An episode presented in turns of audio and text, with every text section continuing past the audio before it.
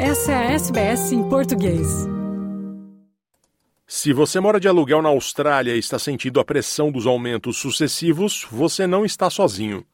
De acordo com o Rental Pain Index deste mês, os locatários no país estão enfrentando um estresse financeiro sem precedentes, com subúrbios na Grande Brisbane e em Nova Gales do Sul como os mais afetados pelo aumento de valor no último ano. Os especialistas dizem que os problemas são estruturais e que a crise precisa de soluções criativas para ser resolvida. A reportagem é de Ruth mchugh Dillon e a versão em português e informações adicionais é de Fernando Vives. SBS. O SBS. SBS. O SBS. SBS Radio. Daniel mora de aluguel em Sydney e está na faixa dos 30 anos. Ele diz que tem sido difícil encontrar moradia permanente e estável. Atualmente, Daniel mora com os pais de um amigo, uma solução de curto prazo depois de ser forçado a sair de vários locais alugados e de não conseguir um lugar novo. At times it's been too expensive. But other things as well is that the places that are being rented for the rates that people like me can afford are pretty shoddy and bordering on slumlord business. I had a place that I ended up leaving. It was a very, very small place. I ended up leaving because the sink fell off the wall. Daniel é grato pelos pais de seu amigo terem lhe oferecido um lugar para ficar, mas diz que a situação é complexa. Previous generations were able to have homes and families by this point. Like, I'm already older than my parents were when they had both me and my sister. So it's, I think it just takes a little longer for people to sort of get set. And that's just the reality of it in modern Australia. As estatísticas comprovam a dificuldade das novas gerações em pagar por moradia na Austrália. De acordo com o Rental Pain Index de janeiro, o estresse que os australianos estão enfrentando em relação ao aluguel não tem precedentes. O índice é compilado pela Suburb Trends, um grupo de pesquisa imobiliária fundado por Kent Lardner. Ele diz que o índice leva em consideração 4 fatores: disponibilidade, acessibilidade, capacidade de pagar e tendência de preços, para criar uma pontuação que vai de 0 a 100. Qualquer valor acima de 75 é considerado crítico no nível de estresse de aluguel. Ledner diz que em janeiro, 12 subúrbios australianos foram classificados com a nota máxima, 100.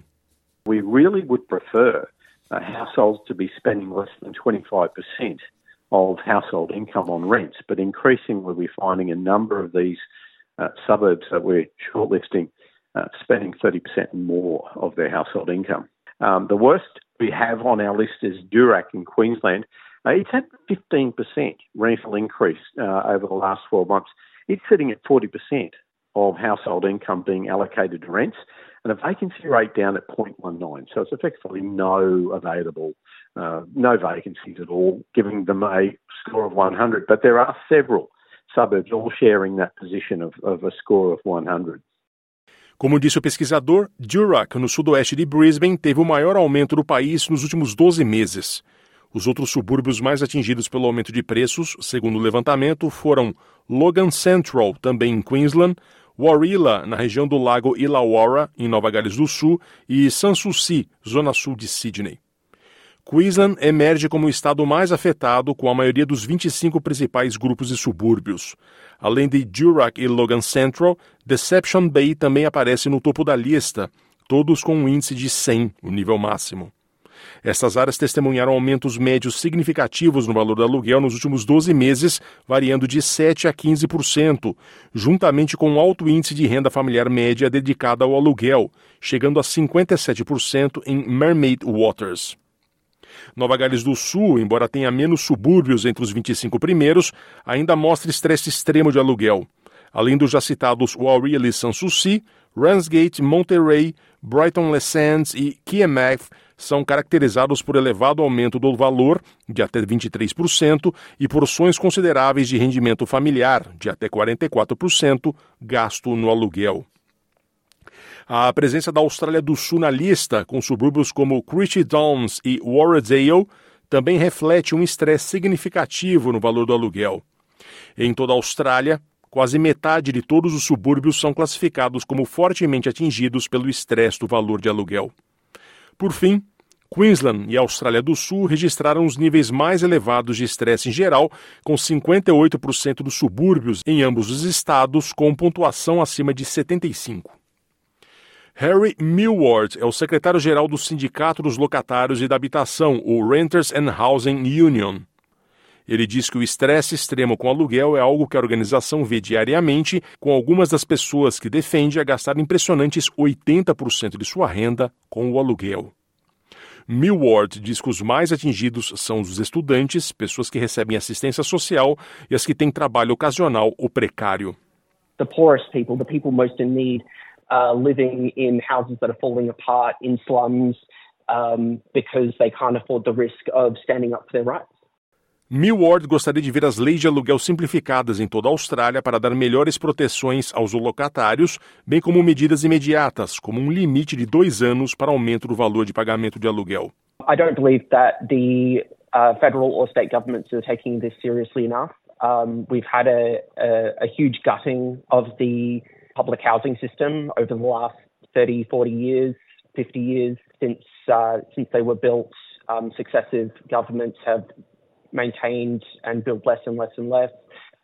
The private market is effectively a monopoly at this stage with nothing to compete against, and they're never going to release stock at a speed that lowers the cost of renting. Greg Bader é o CEO do rent.com.au, um site que ajuda locatários a localizar imóveis. Ele diz que há muitas sugestões sobre soluções, mas os problemas são estruturais. Look, at the end of the day, the overarching issue is our house prices have gone through the roof in Australia. Interest rates have gone up.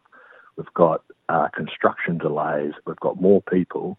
So all of those things are compounding to there's just not enough rentals for the people that want them. And it's a horrendously competitive environment out there. And, you know, we encourage people to, I mean, it sounds horrible, but treat it like a job interview. Put your best foot forward. Build a relationship with a real estate agent if you can. You know, we've got people turning up to a rental inspection and there'll be 30, 40 people at the rental inspection looking at the property.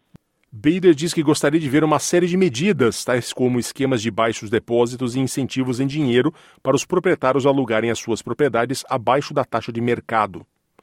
A oferta é uma questão importante também reconhecida por Kent Lardner, da Suburb Trends. Ele diz que soluções de curto prazo, como limites no valor do aluguel, devem ser usadas com cautela, pois podem começar a ter um impacto reverso e limitar a oferta se usadas por muito tempo. Em vez disso, ele argumenta que precisamos de uma abordagem totalmente nova para a habitação na Austrália. I think the biggest issue is supply. And when we're looking at the government policy of trying to push for 200,000 houses per annum, even if we could achieve that, the issue I have is they need to be affordable houses as well. So building $700,000 or $800,000 apartments or $1 million homes doesn't translate to an affordable rental. The government needs to double down on policies and strategies that will work. And at the moment, I think with all the constraints facing developers and builders, access to land, NIMBYism, etc., we need to really think out of the box quickly, because the homelessness situation is not going away. Lardner acredita que enfrentar a crise dos desabrigados, que muitas vezes é escondida pelo couchsurfing, ou pessoas que vivem em carros ou campervans, deve ser a prioridade número 1. Ele diz que a Austrália precisa buscar soluções criativas, como parques de casas móveis, que podem ser construídos em 6 a 8 semanas. A nicely manufactured caravan park to me would be ideal in comparison to homelessness. But equally, I think if they're done well, these places can be very, very attractive places to retire. We could attract digital nomads. We could attract first home buyers. We could attract essential workers who could all move into something that looks like that and end up spending less than 25% of their average household income to pay off that property and pay for the site fees. Curta, compartilhe, comente. Siga a SBS em português no Facebook.